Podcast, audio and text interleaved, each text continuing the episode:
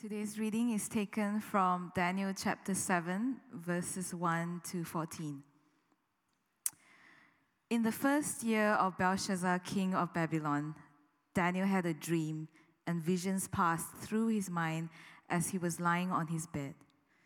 He wrote down the substance of his dream. Daniel said, In my vision at night, I looked, and there before me were the four winds of heaven churning up the great sea four great beasts, each different from the others, came out came up out of the sea. The first was like a lion, and it had the wings of an eagle.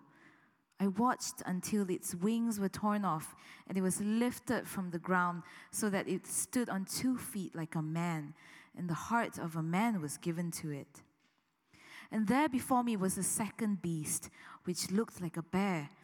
It was raised up on one of its sides and it had three ribs in its mouth between its teeth.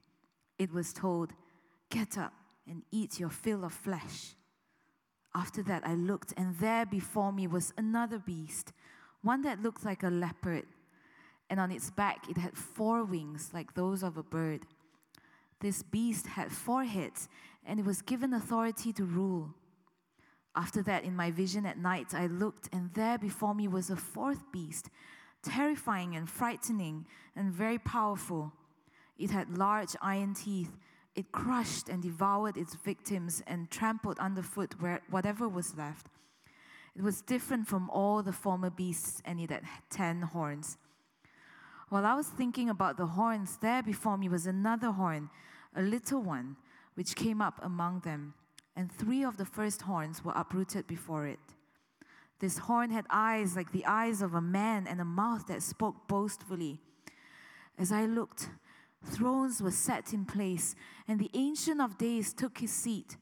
His clothing was as white as snow, the hair of his head was white like wool. His throne was flaming like with fire, and its wheels were all ablaze. A river of fire was flowing, coming out from before him. Thousands upon thousands attended him. Ten thousands times ten thousand stood before him. The court was seated and the books were open. Then I continued to watch because of the boastful words the horn was speaking. I kept looking until the beast was slain and its body destroyed and thrown into the blazing fire. The other beasts had been stripped of their authority but were allowed to live for a period of time.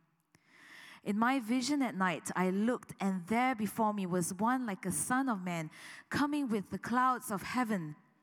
He approached the Ancient of Days and was led into his presence. He was given authority, glory, and sovereign power. All peoples, nations, and men of every language worshipped him. His dominion is an everlasting dominion that will not pass away, and his kingdom is one that will never be destroyed. Amen. Not many people know this about me, but I felt stirred to, to share. For obvious reasons, I don't talk about it uh, very much about my past. Um, but as a teenager, I was in a gang, and the, the gang was called Youth Orchestra.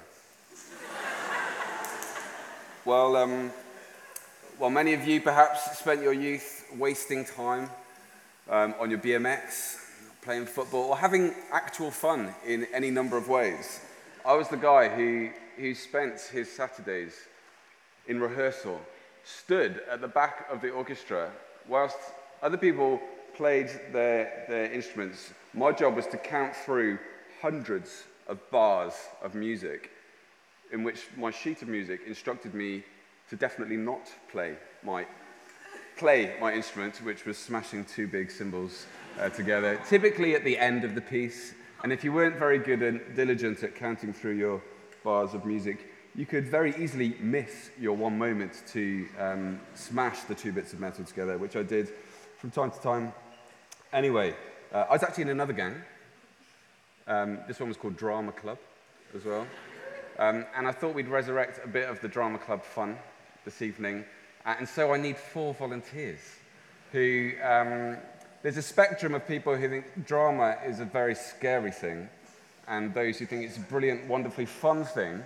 You don't need to be a serious actor for today's performance, um, but nevertheless, probably people who are kind of not too terrified of, um, of looking silly, really, in front of a lot of people. So um, we're looking for four people. First four hands can, can get this, this. Don't be shy. We've got one. We've got two. We've got three. Come, come to the front. There's one more space. There's one more space. Yes!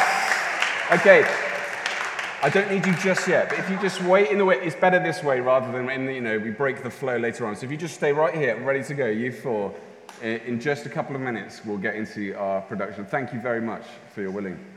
Okay, back to Orchestra Gang. And um, from time to time, we'd have a break in between um, me counting bars rest, uh, a break in rehearsal. And, and I remember this one time, and the, I was hanging out in the, in the break between rehearsals with my orchestra gang. And one of my friends, for some reason, there was a Bible just lying around in the, in the space where we were rehearsing. And he had this, this Bible was placed in the, in the hand of my friend. And he was holding court, uh, just flicking to pages at random, uh, reading out random verses. And uh, everyone was in hysterics at how ridiculous this book was. How ridiculous that so many people think this is so special. I mean, just so random.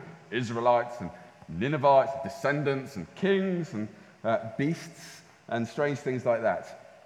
How could this book um, ever, ever be taken seriously? What, what a joke. And everyone was laughing except me uh, because I, was, I, was, I knew I couldn't laugh. I knew this book was something special. I didn't really have anything to say so I did that classic mode of resistance where I sort of just kept very quiet in one corner and, and just went red. I don't know if you ever know that one.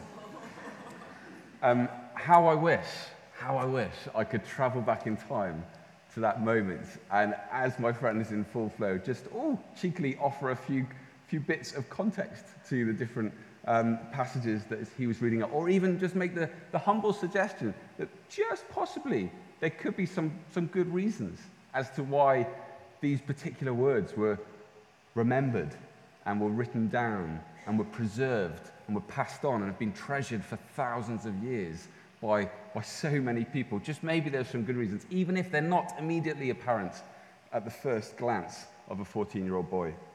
Who knows? Um, that would have been fun. But nevertheless, the question remains for us how could winged leopards and horns with eyes and mouths that boast, all of that, have really anything valuable or meaningful or significant to say to our lives today.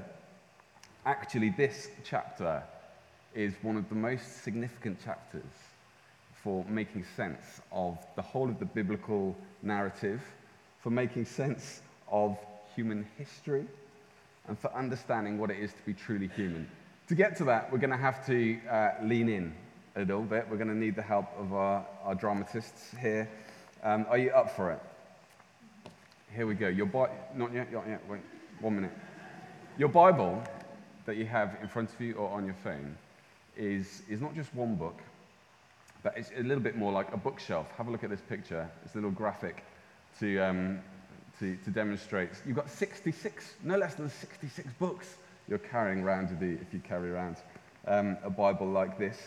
Um, most of them are what we refer to as the Old Testament, um, or the Hebrew Bible, or the Tanakh, which, fun fact, is just a kind of amalgamation of abbreviations of Torah, Nevi'im, and Ketuvim.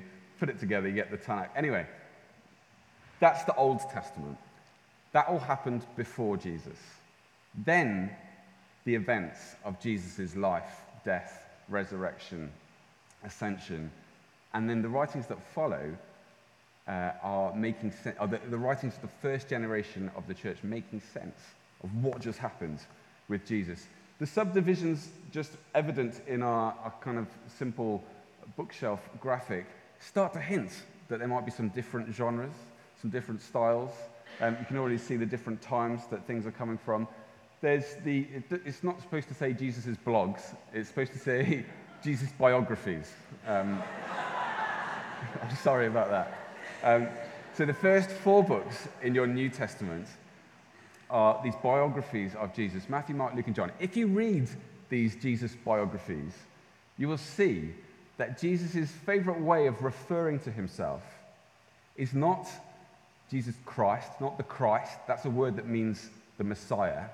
People were trying to put that on him, and it seems there was sort of vague competing notions as to what the Christ was. There were these expectations of the Christ, the Messiah. But Jesus resisted that word on the whole. Instead, he preferred to talk, to him, talk about himself as the Son of Man, which is a confusing one. What was he getting at? If I say to you, my precious, straight away, you guys are experts in um, Oxford audience, experts in the local writings, um, Lord of the Rings. You, you, didn't even need me to tell you that I was doing an allusion there to Gollum. Okay, Jesus. Let's take an example of Matthew 26, and I've got some of the words up here. Those who had, ar- this is Jesus, he's just been arrested, and he's up before Caiaphas, the high priest, the teachers of the law, the elders, they've all assembled, the chief priests, and the whole Sanhedrin. Why, why are they there? They're looking for false evidence against Jesus so that they could put him to death. The high priest says to Jesus, I charge you under oath by the living God. Tell us if you are the Messiah, the Christ, the Son of God. You have said so, Jesus replied. But I say to all of you, from now on you will see the Son of Man sitting at the right hand of the Mighty One and coming on the clouds of heaven. And then the high priest tore his clothes and said, He has spoken blasphemy. These guys were experts in the, the left half of the bookshelf, the, the Old Testament, the, the Tanakh. This is, this is like me saying my, Gollum, my very bad Gollum impression to you. Jesus dropping the most obvious allusion, and it caused such a stir. What, what had he meant by that? That is what we're going to get into. And so we need to lean into Daniel. Very nearly ready for you guys, um, but not quite. Um, do you know the, the Bible Project? It's a wonderful thing and a really great resource for digging deeper into understanding this often confusing book that is the Bible. They make these graphics and these posters and these short videos. This is one for Daniel. You can see the book of Daniel along the very bottom line. They've just visualized how some of it is written in the language of Hebrew, some in the language of Aramaic, and then the last bit in Hebrew again. First chapter's in Hebrew, the next six chapters in Aramaic. Let's zoom in on the Aramaic ones, and you see that there's some patterning that is at work in this sort of Aramaic core to the book of Daniel. Um, at the top, we've got these chapters 2 and chapter 7, which are concerning us today, have these two dream sequences, which we're going to be fleshing out very shortly. Um, in the middle, there's, there's a similar theme with these tribulation scenes, these testing scenes where um, uh, the, the, friends are put into the fire or Daniel's put into the, the lion's den. You'll notice there's sort of a similar, similar dynamic going on in those ones. And then chapters 4 and 5, this father and son king, these two proud kings that are humbled in, in dramatic ways. And so it kind of follows this mirror image pattern going through. This isn't random, rubbish, weird literature. This is thoughtful, to be respected, to be kind of uh, meditated upon. What is, what is the meaning of these, these patterns, of these symbols that are going on? Maybe I'll be getting into a little bit of that now. Now is the time. Up we come, our actors. And we're going to start with chapter 2. Okay, and I suggest, um, I suggest that uh, because of your hair, that you take the role of. Uh, we'll get to the line in a second. In, in chapter two, in chapter two, there's a statue. The vision it's, it's Nebuchadnezzar's dream that Daniel has to interpret, and the statue has got four layers to it. So why don't you come up to the top here, um, and then you can be you can be his shoulders. So if you sort of kneel down there, kneel down. Yeah. And then you be the head of this statue, because there's four different materials of this statue. and then Lucy, why don't you come in front? Okay. And um, so this is gold, silver, bronze, and Michael at the feet. You are the Iron Man, if that's okay. So the legs of iron. Um, ah, it's, it's all going to get confusing. It's getting confusing. Okay, it's got Iron Man written on the top here. So anyway, we've committed now, so we'll carry on. So this is the vision in, in chapter 2, there's this strange sort of like statue, this dream that he's had that Daniel has to interpret. And the interpretation is that each of these different metals are a succession of kingdoms, succession of kings.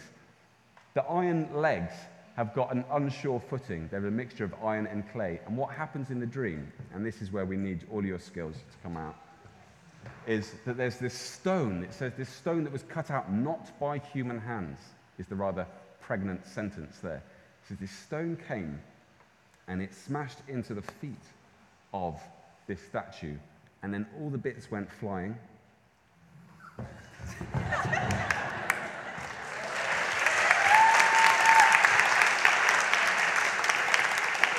and then what happened is this stone grew into a mountain and filled the whole earth.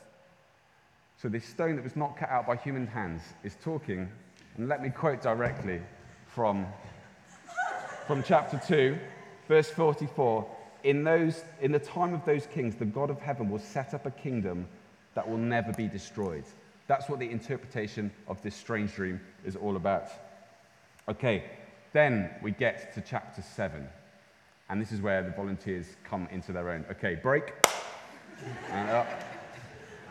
And here's where we need you all four up, up, up here. And, um, okay, now then, lion.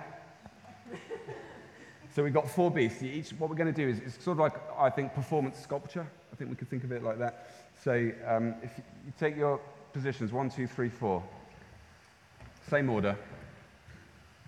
So Lucy, you're over here. Right, there we are. Caleb. Great. Okay, so number one is um, a lion walking upright um, with a human heart. Do you think you can manage a human heart? Excellent. Number two is a flesh devouring bear with a few spare ribs stuck in his mouth. So, standing up on one side, it says, You go for that one. You're going to have to hold these for a couple of minutes. Uh, number three is a four headed, oh, this is going to be hard, four winged beast. Four winged, four heads. How are you going to do that? Give us a few wings. It's, yeah, a four headed, four winged leopard. Excellent. Okay, Michael, this is the big one. Ten horned super beast. There he is. At this point is when my friends from my orchestra gang come in and they look and they're like, see, what on earth is all of this, this Bible stuff all about? Notice how, how some of them have some semblance of humanity. Um, but it, it is like a humanity that's turned beastly. Again, we won't be, because we've been familiar with the dream of chapter 2, we won't be surprised to learn that each of these um, beasts, these strange beasts, are representative of different uh, political situations, different, different arrangements, human arrangements of power that are turned beastly and are imposing themselves violently and um, creating damage and using and abusing people in their these oppressive systems of power is what is going on. In contrast and here's probably where we need our rector stephen to stand up. In contrast to stephen we do need you to stand up at this point you're the Son of Man figure. I hope you don't mind. All right, Will, it's over to you. And this is a picture of, of flourishing humanity right here, as it, as it is supposed to, supposed to be. Okay.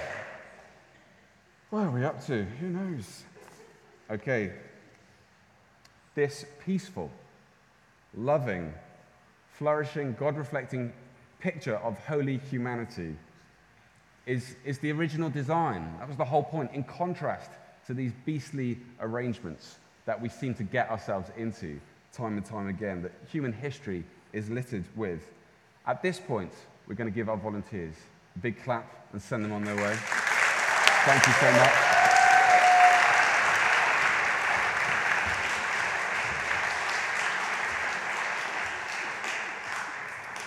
Okay, how are we doing? All right? Verse 21 of chapter 7, a troubling development. The horn of the super beast is allowed to defeat the saints, the holy ones of God. And this is deeply troubling to Daniel as he's seeing this in his vision. So far, he's, his friends have gone through the fire and not been burnt.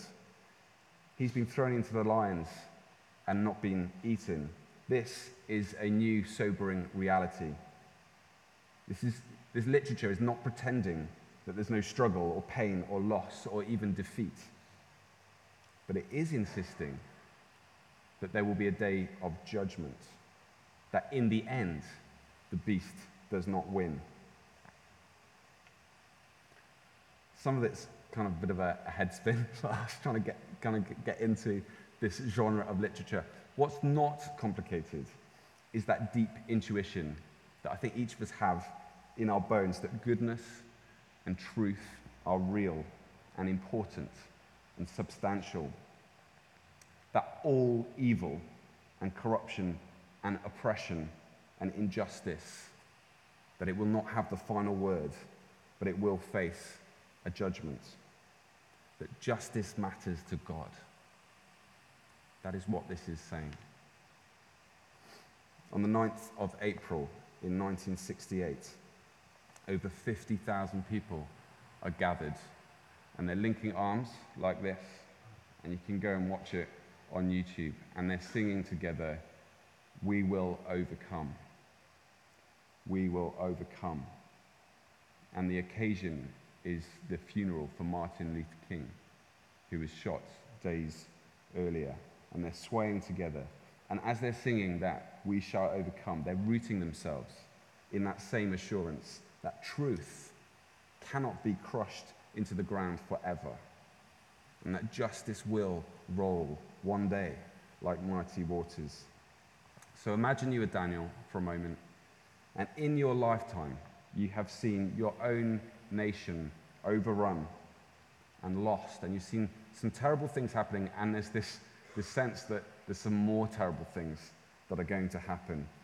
Writing down and sharing this prophetic dream, nevertheless, is an act of faith and of hope and of courage.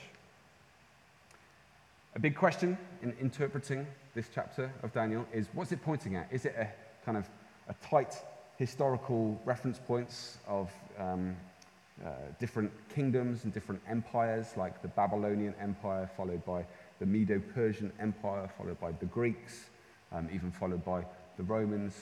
Um, or is it, and, and there's some great traditions of, within the church of, of pointing further afield. No, this is more epic. This is about things that are yet to be fulfilled.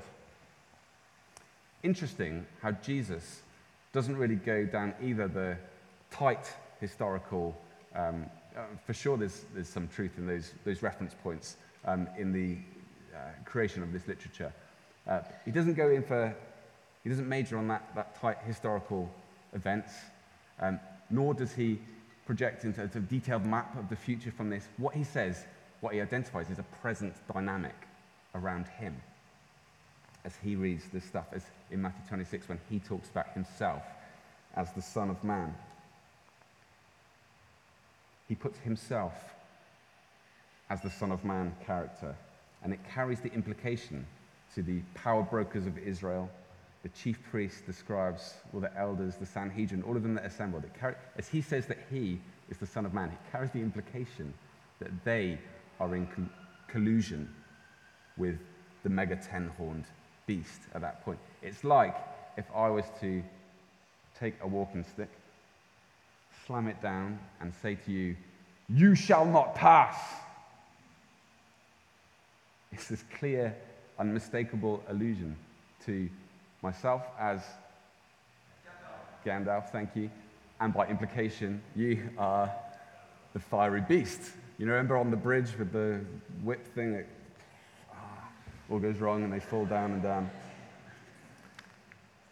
And it would be a funny joke, this sort of illusion, except that it's no joke. Jesus is in this situation facing his death as this sham court is looking to hand him over on trumped up charges to the beast that is the Roman Empire. Jesus is not, is not, is not only claiming to be the one through whom that God's everlasting kingdom is being established. but also that they, the respectable elite who surely thought of themselves as the holy ones of God, that they happen to be in collusion with the beast. And that's why they kick off. So when you read Jesus describing himself, preferring this language of the Son of Man in the Gospels, it is not him humbly playing himself down, resisting the titles of Son of God or, or Messiah. No, that's what you have said. What he's doing is he's bringing some definition. He's taking these perhaps vague concepts and he's being like, he's adding some meaning to, as to what's going on. He's taking those popular ideas, resisting some of their political styles and implications, and he says, No, this, what's going on around me, is the Ancient of Days, God Almighty acting definitively to expose and undermine all of the beasts and establish through me, says Jesus, God's kingdom of peace and truth. The one that, unlike every other human power arrangement that history has ever known, this is the one that will never be destroyed. And get this last point. In 721, where it says the righteous will be struck down, and then this movement towards them being vindicated and receiving this one true kingdom that will never be destroyed. Jesus is saying, It's me. This is happening with me. In the very moment of his arrest and apparent defeat, he's talking suddenly about coming on the clouds and establishing this arrangement of true power and authority that will never end. In contrast to all of the beastly kingdoms that dehumanize and degrade and violently oppose themselves, this true kingdom is going to be established by this act of selfless love. At the very point that the powers are colluding to do their best to crush this one who's getting in their way, Jesus is laying down his best, a very different sort of best. They intended this cross to teach a lesson to anyone who would cause a disturbance to the status quo. But this cross becomes the undoing. This cross becomes the lesson of the universe that schools all of us in the, the wonderful ways of God, the, the true nature of power and authority and the beauty of the love of God. Do you see it? Does it move you? Do you want to participate in this kingdom? Do you want to shape your life around this? I think it's good enough to give your life to. How might we do that? How might we participate in this kingdom? You probably think, my orchestra mates might think, oh, it's probably going to involve some otherworldly stuff, some rituals, escape into the deserts to become a monk. No, actually, the sort of difference that Jesus invites us into. It's not otherworldly, it's not ritualistic or removed. It's loving your enemies. It's practicing forgiveness. It's radical generosity. It's chastening our impulses and our appetites that would trample over others. And that's what mature humanity looks like, right? No longer building our lives around those systems of chasing power and status and pleasure at the expense of others. When we give significant amounts of money away, at that point you know that, you're no longer buying into the beast of greed, of, of accumulation, of economy. When we seek to move towards forgiveness and reconciliation, no longer are we giving ourselves to some of those beastly, toxic tribalisms that just destroy all that is wonderful. When we carefully chasten our natural appetites for sex, for food, for alcohol, no longer are we feeding the beast of hedonism that spoils and, and destroys. When we don't, even small things, when we, and subtle things, like when we don't dominate a room, but instead cross the room and befriend the lonely and, and use our little bit of power to encourage and lift someone else up. At that point, we're rejecting all of those systems based around human pride and self promotion.